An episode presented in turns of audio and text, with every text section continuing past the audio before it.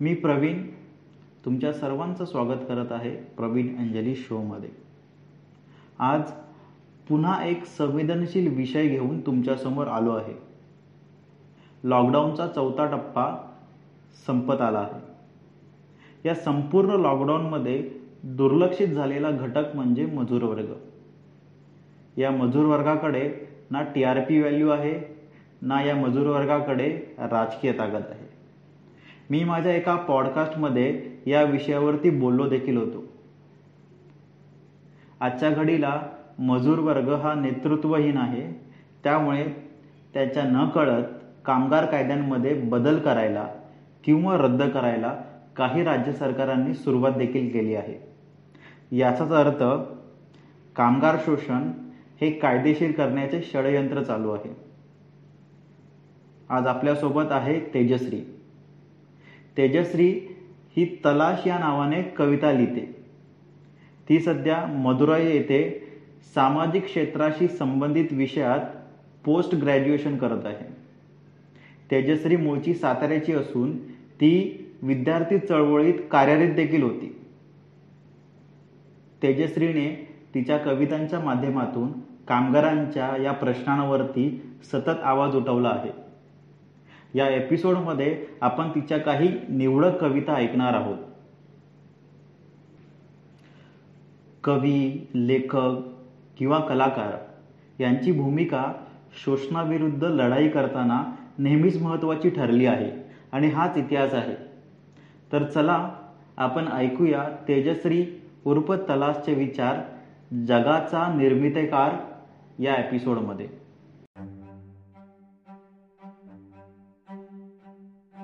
होतो जेव्हा अंधार तिन्ही सांजेला होतो जेव्हा अंधार तिन्ही सांजेला दिवे जळतात त्यांच्या घरी तेलाचे किंवा तुपाचे नाही कामगारांच्या रक्ताचे. कामगारांची पिळवटलेली आतडीही येतात त्यांच्या कामी वात म्हणून. कामगारांची पिळवटलेली आतडीही येतात त्यांच्या कामी वात म्हणून.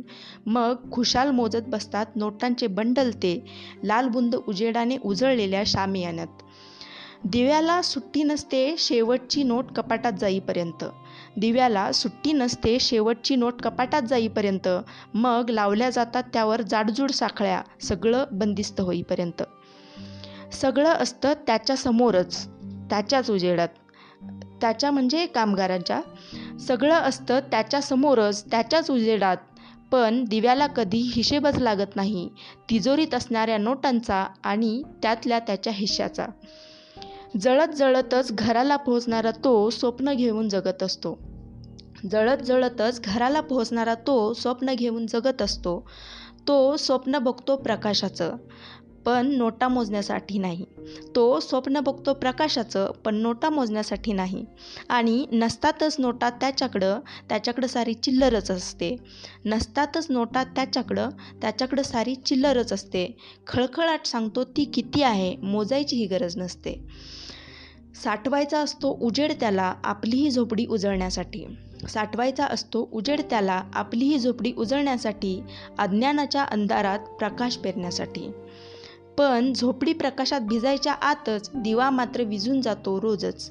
पण झोपडी प्रकाशात भिजायच्या आत दिवा मात्र विझून जातो रोजच. कारण रक्तसारं आटून जातं प्रकाशाचं स्वप्न बघता बघता. कारण रक्तसारं आटून जातं प्रकाशाचं स्वप्न बघता बघता आणि मग स्वप्नही तुटतं. आणि मग स्वप्नही तुटतं जेव्हा वेळ होते पुन्हा नोटा मोजायची पुन्हा रक्त जाळायची पुन्हा रक्त जाळायची. धन्यवाद.